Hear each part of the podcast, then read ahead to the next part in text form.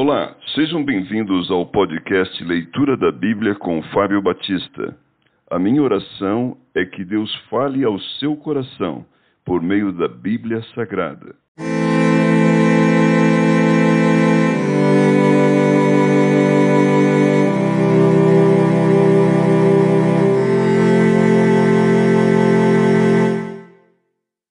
O livro de Lucas. Por que ler esse livro?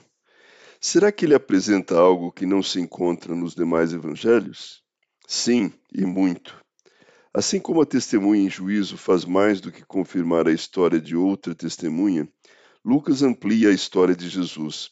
Você encontrará novas informações em Lucas e verá Jesus de um novo ângulo. De todos os evangelistas, Lucas apresenta a maior variedade de ensinos, parábolas e acontecimentos da vida de Jesus. Quem escreveu o livro?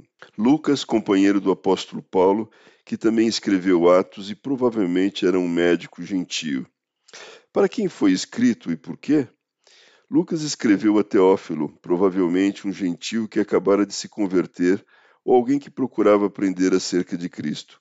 Teófilo significa amigo de Deus, o que leva alguns a pensar que o livro foi escrito a todas as pessoas que amavam a Deus.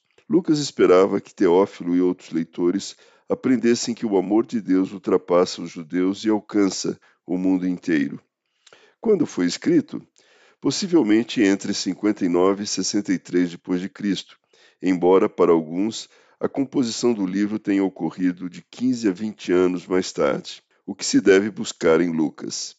Observe a maneira como Lucas pormenoriza ainda mais os relatos de Mateus e de Marcos, você encontrará novas informações, mais histórias sobre o nascimento de Jesus, por exemplo, e, as, e a parábola do bom samaritano. Também verá a perspectiva do próprio Lucas nos episódios que registrou, por exemplo, nas histórias que demonstram o interesse de Jesus pelo mundo não judeu e pelos pobres.